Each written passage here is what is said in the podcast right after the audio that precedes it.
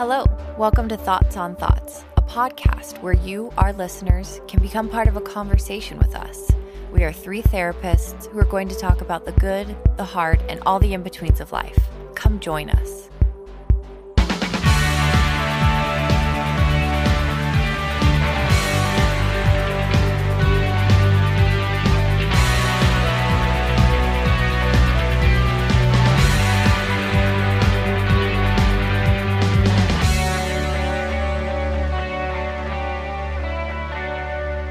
All right, welcome to Thoughts on Thoughts. This is KJ Reed.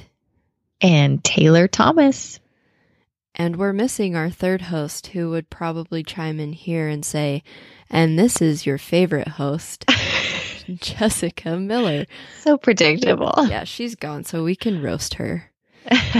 But if you have been listening to us for a while, you can probably guess where Jessica is.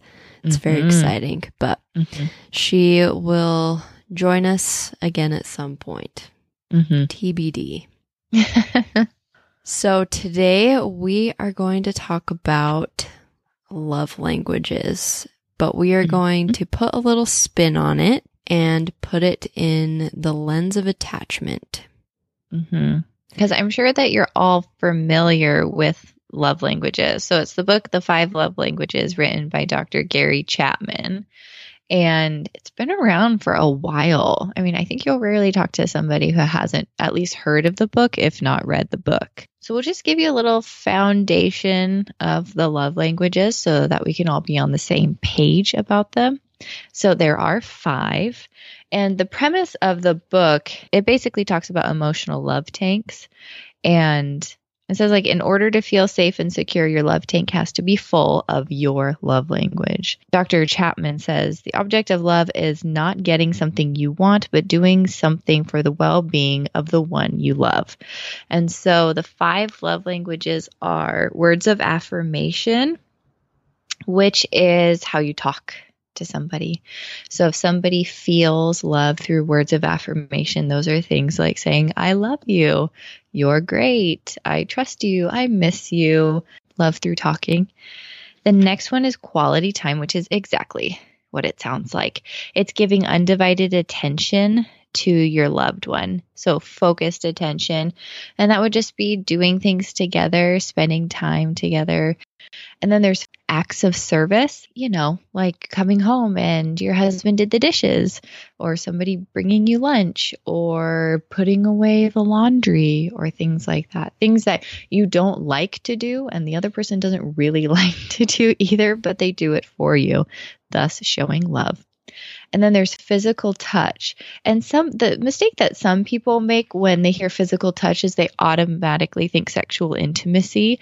But Dr. Chapman describes that physical touch isn't just about sexual intimacy, it's about holding hands, um, showing love through touch, uh, giving hugs, kisses, putting your arm around somebody. Let's see, the last one is receiving gifts. So, this is a reminder of love, something that you can hold in your hand and have it be a symbol of the love from the person. And it's not always about extravagant gifts. Sometimes it's about thoughtful gifts or spending money. And he says it's spending money as an investment in your relationship. So, it's a person that loves to have gifts and feel love through that way.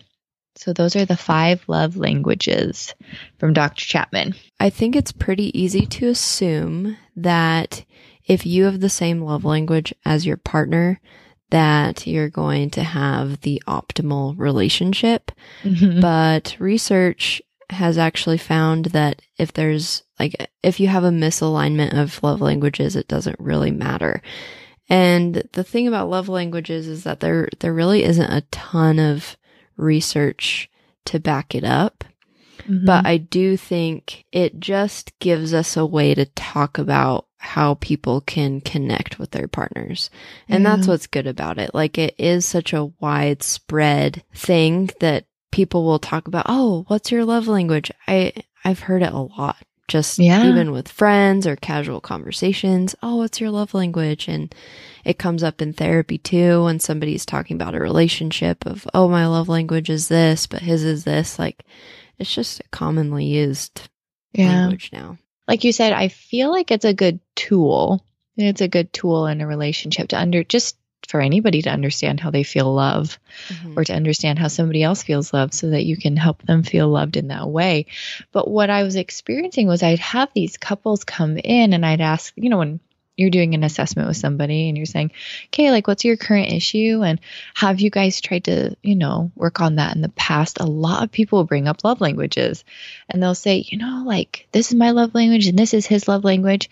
And they talk about it for a little bit. But the trend that I was finding was that it was a good tool, but people were expecting it to solve their issues, their relationship issues, and it wasn't. And they were very disappointed when it wasn't because they're thinking, well, I feel love this way, and he's giving me love in this way. And he feels this way, or he feels love this way. So I'm giving that to him in that way. And we're still having these issues. And it was pretty frustrating for them. So they're Mhm. like, what the heck? Like, this is supposed, I mean, this is the love language thing. This is supposed to help us so that we won't have conflict. And they were still experiencing conflict.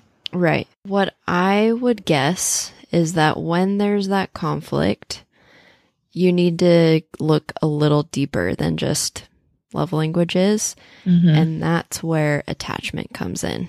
If you guys have not listened to, I believe it was our second episode on Yeah. attachment in romantic relationships, you may want to pause this and go listen to that first, just to give you a little more background.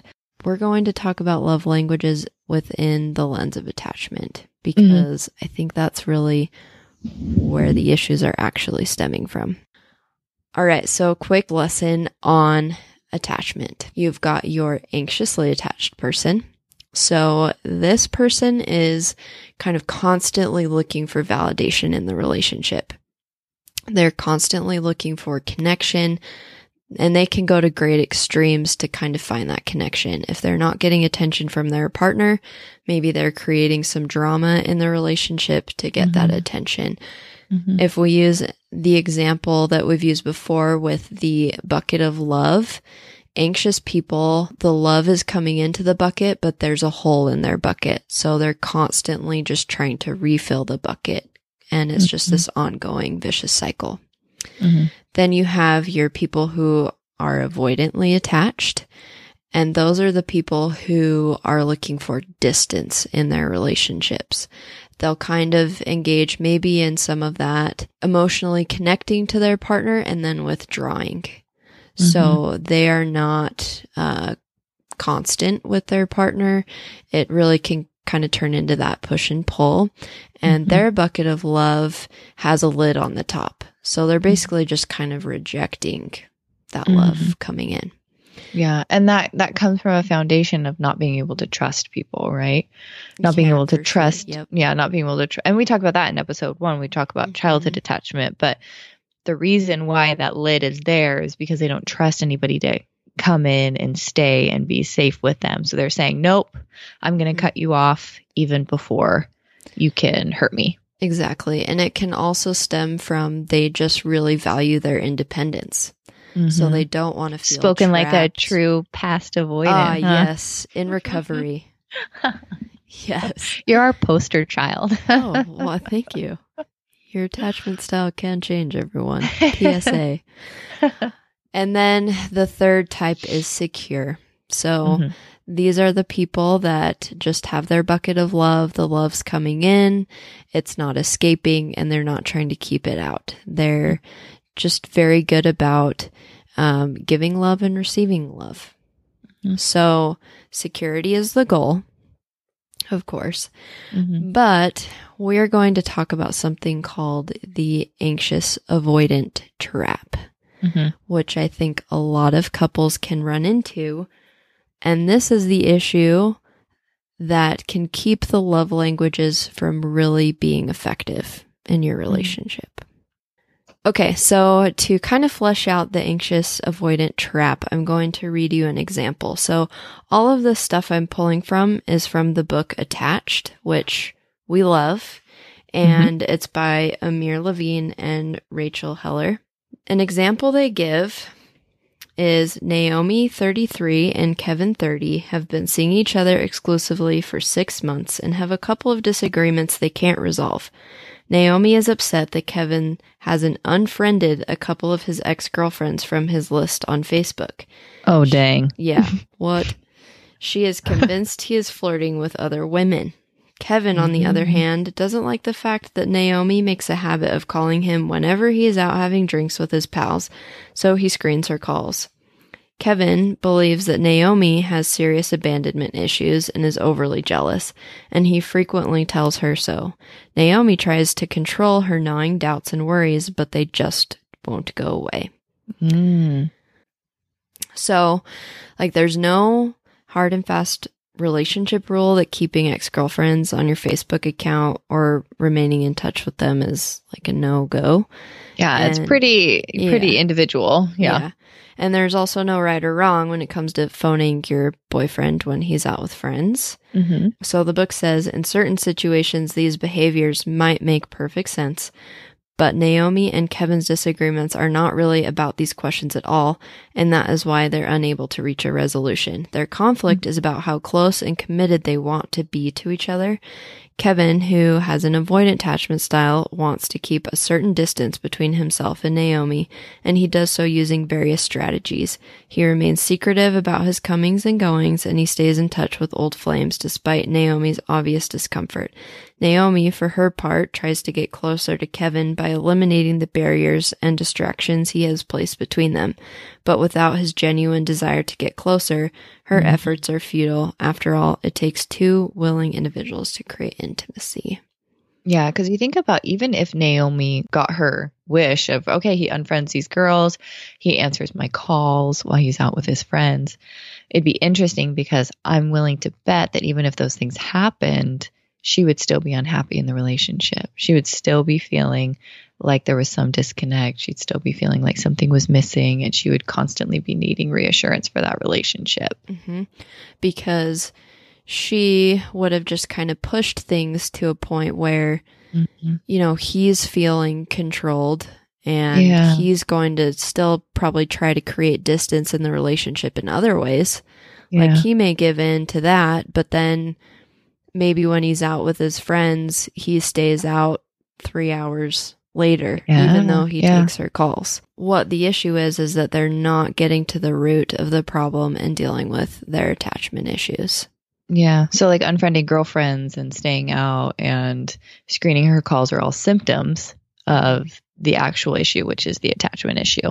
Yeah. In that case, like in that situation, love languages, even if you're having conversations about it and you're working on it, it really can just be kind of like a band aid Mm-hmm. and not getting to the root of it. Yeah. You can kind of determine if you and your partner have an anxious avoidant relationship if your relationships never really even keel. Like it's just kind of that roller coaster. Like you, maybe you finally achieve some extreme closeness. You're feeling that high.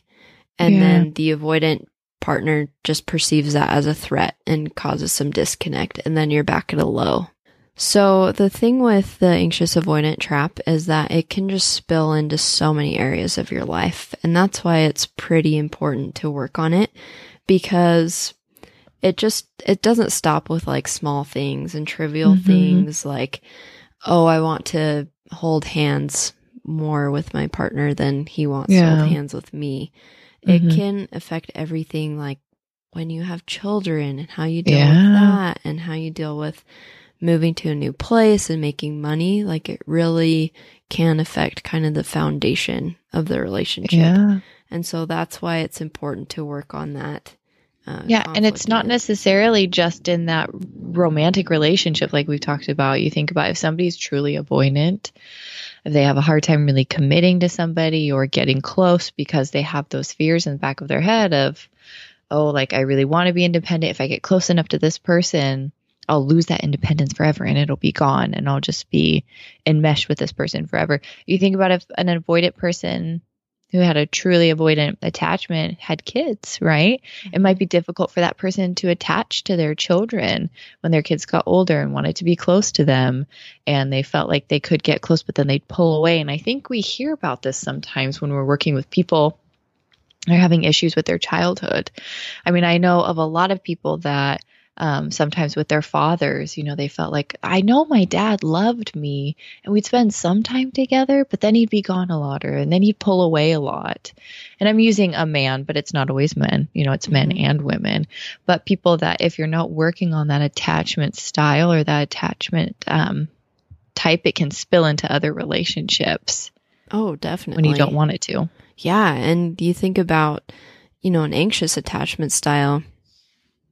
I would say that that can, you know, down the road cause codependency or enmeshment, or maybe that's Yes. the helicopter parent or the parent who feels like they have to be their kid's best friend yeah. instead of their parent. Like it Mhm. can lead into And- a lot of things. I feel like I can definitely relate to that because although I do feel like I'm securely attached now, I know that because of my, you know, life history, I had a lot of anxious tendencies and I was definitely more towards like the anxious attachment. And although I've worked on that, like we've talked about, sometimes you can be secure, but you can exhibit anxious tendencies, definitely. right? Yeah. And I still see that flare up in my marriage and relationships and stuff. But now that I have kids, I can see I have to really be aware of this. And I know I'm going to need Logan's help as my kids get, as our children get older. But I could definitely see myself like getting too enmeshed and being such a helicopter parent and always wanting to save them from things and being like, oh, hey, hey, come to me, come to me. like, and not trusting them to go elsewhere. So, I think anxious or an anxious attachment style can definitely, well, all of them can bleed into parenting. But I think for me, I relate to that one because I'm definitely more of a helicopter parent than Logan. Like, I'm like, oh, guys, guys, come on, come on. Like, well, and come, my little children. yeah, and and the kind of needing that validation from your kids that Yes, you're the yeah. one that can help them. You're the one that Mhm. they want to be around. yeah. yeah. If and But I you can't let that go too far, you know, Yeah. because then you see parents where their kids don't really thrive and trust that they can go out and do other things because as a parent, you don't make them feel that way. Mhm. You know, you in in a subtle way bring them so close that you're like, "Hey, no, you can only come to me." Like cuz mom makes everything better. You know. right, So like, "No, you can make things better for yourself." right. Or you can trust other people. So, oh, parenting, you know. Yeah. Am I right? I don't actually know. Am don't I right? offspring. but no, I I like how you mentioned that, you know, you've worked on it and you're securely attached now, but those anxious tendencies can come up and that that I would say is within the realm of normal. Like we are all going to have that kind of stuff come up from time to time. It's just human nature, like to want to be wanted and needed, right? Yeah. It's just a matter of being able to keep that in check and realizing, oh man, I've I'm kind of going back to my anxious attachment here Yeah. and I need to kind of reel that in Mhm. and take a look at the bigger picture. So I love this quote from here. Taylor and I were talking about it earlier, and it says, Perhaps one of the most intriguing findings in adult attachment research is that attachment styles are stable but plastic. Mhm. I love that because Mhm. It means that, you know, we can be consistent in our attachment style over time, but they can also change. So maybe we've been consistently anxious for years, but we can still change. We can still Yeah. move to a more secure place, which is awesome. it makes you feel like if you are stable that you can or if you are secure that you can stay that way but if you find yourself slipping there's no reason why you have to be stuck in a bad place forever Like- Exactly. you can mold and change and become something new exactly. Let's dive into how we can actually change our attachment style. yes so how can that. naomi and kevin change their attachment styles so they can be healthy Just as an aside, the book ha- will go into this much more in depth. And so if you are in a relationship where you are anxious or avoidant and your partner is the other, Mhm. It would be a really good idea to get the book and read it because it, or have you and your partner read it together because it's going to go much more in depth. But Mhm. I'll give you some of the best ideas from it. So, the number one idea would be to kind of look at the people around you, people you're close to, and find the people in your life who are exhibiting secure attachment. And you use them as like your secure role model. So you're observing this person, you're seeing how they interact with people. You can look back at like times in your life when you've interacted with them in a secure way and just pull data from that. And then you take that and you try to exhibit that behavior Mhm. in your relationship. so it's modeling. You're modeling a behavior after someone. Yep. Yeah. how that would kind of look for Naomi. So maybe she Has a sister. she has a sister, yeah, Mhm. and her name is Beatrice. Yes. Yep, and Beatrice is pretty secure in her dating relationships. Obviously, Beatrice has probably come across some anxious boyfriends or avoidant boyfriends, and maybe some tendencies have come out, but generally, she's pretty self assured and secure. Mhm. And Mhm. so Naomi could look at her and maybe talk to her and say, you know, how how are you all right when, you know, your boyfriend's following old flames on Instagram or Facebook mm. and, you know, maybe Beatrice says, "Well, why should I care about that? I mean, I'm the one dating him now. Clearly those relationships didn't work out. So, I'm not going to worry about it. I'm not going to stress about it." Dang, Beatrice. Dropping a truth bomb. She's pretty legit. she is. Yeah. And then maybe Kevin would find a friend who his girlfriend's not calling him all the time when Mm-hmm. he's out with his buddies and he's like, "Yo, dude, how how is it that she's just like chill and she doesn't bug Mhm. you all the time?" And he could probably watch his friend's interactions with his girlfriend and see that you know he's validating her, spending time with her. and when she does call, he answers the phone. Yep, has a quick check in, Mm-hmm. maybe if they're you know out together he he'll talk to other people but always kind of circle back and be like oh well, i'm here with you it's all Mhm. right though if we're talking to other people we always come back and meet with each other Mhm. at the end of the night or whatever it is just Yeah. that that validation here and there so maybe Mhm. kevin could look at that and say oh like if i do answer a call or a text or when we are out together i i can talk to other people but also just you know validate her that i'm here with her and i'm happy about that Yeah. then he can see how that can shift things in his own relationship. Another kind of tidbit that I think is just a really good way to think about this is how your relationship with your pet can be a role model for security. So Yes. I love that the book says this because if you think about, you know, despite all the flaws of a pet, maybe they're up in the middle of the night trashing your apartment or while you're gone at work, they're chewing up your socks or furniture. When you come home, like maybe you're a little disappointed at first, but you're always kind of greeting them warmly, right? You're always Yeah. still trying to connect with them because you just love being around them. So Mhm. even after like a rough day, you still stick by them no matter what. It's Yeah. just kind of that pure unconditional love, right?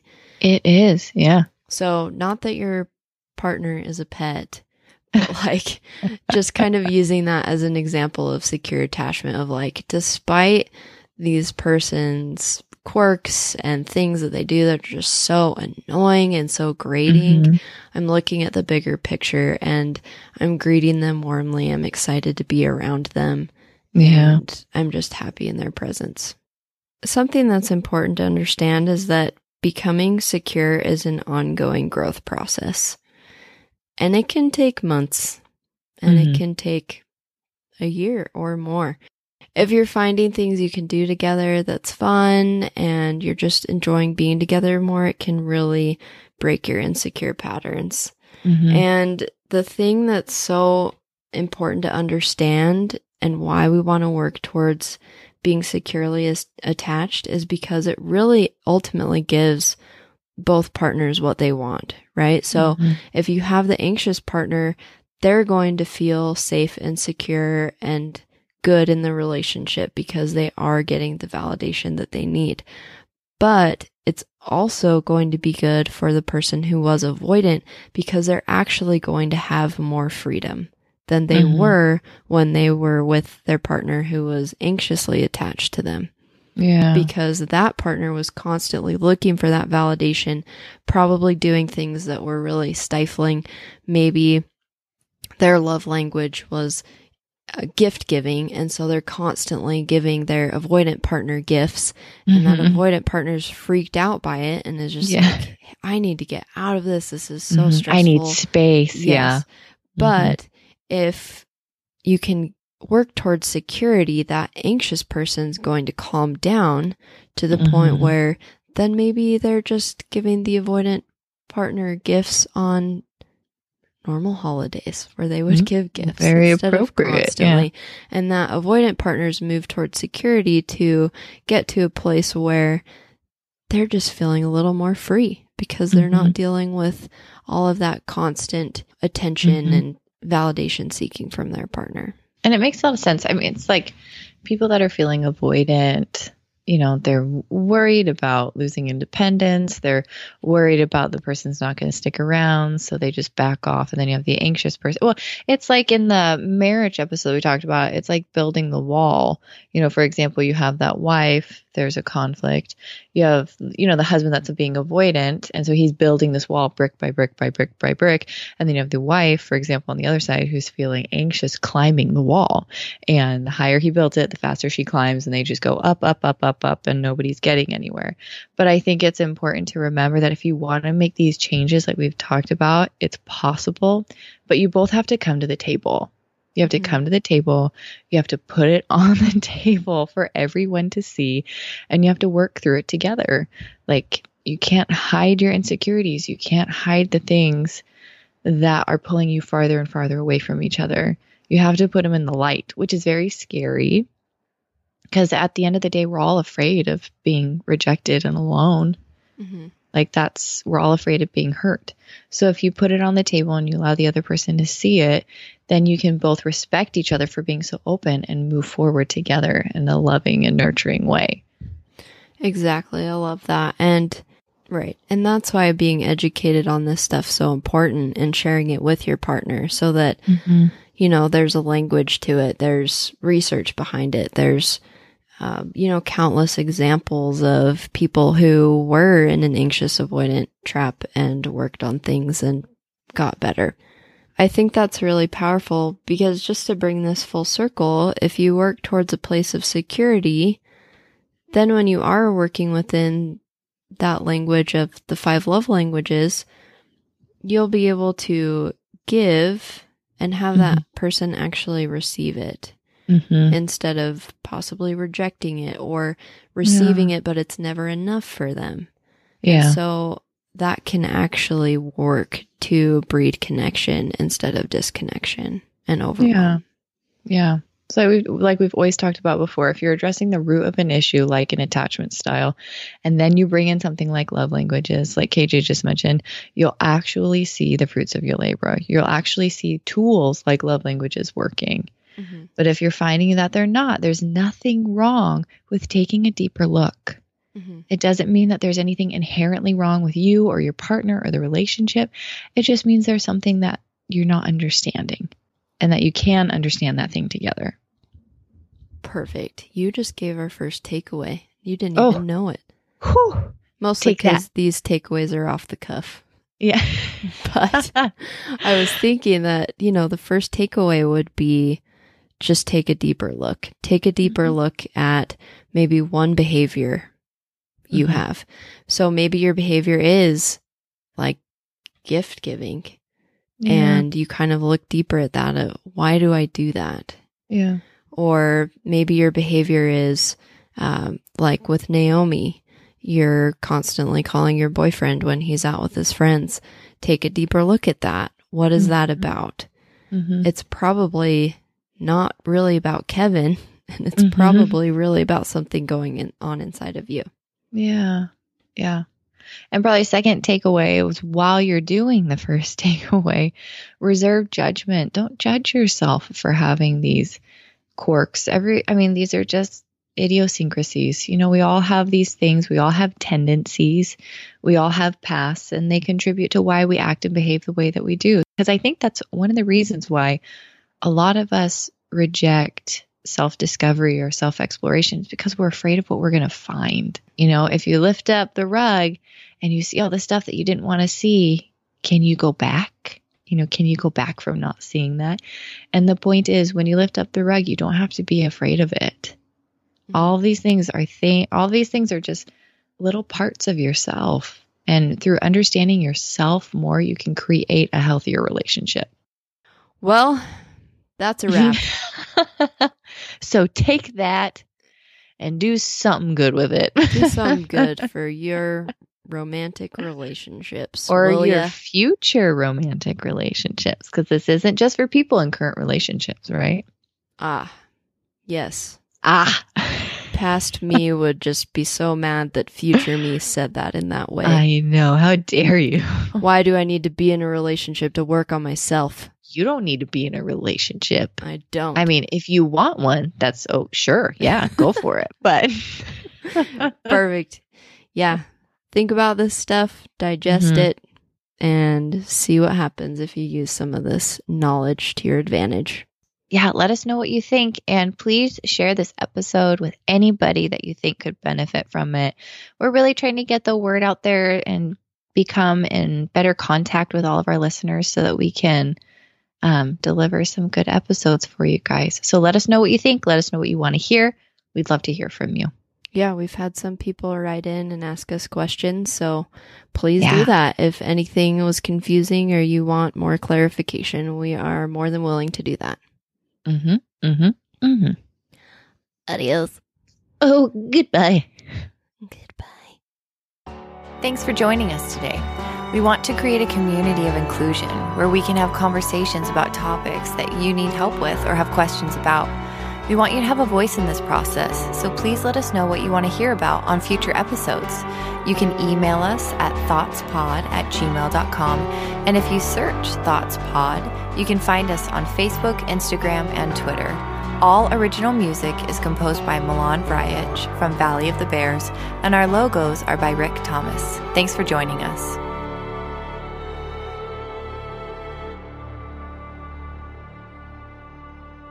Bloopers. Blue bears. Oh, thank you. We could say a goodbye like a Macy Gray song. Goodbye to the thoughts and thoughts. that was wow. Macy Gray singing a TLC song, by the way. I'm about ready to give you a standing O. Oh.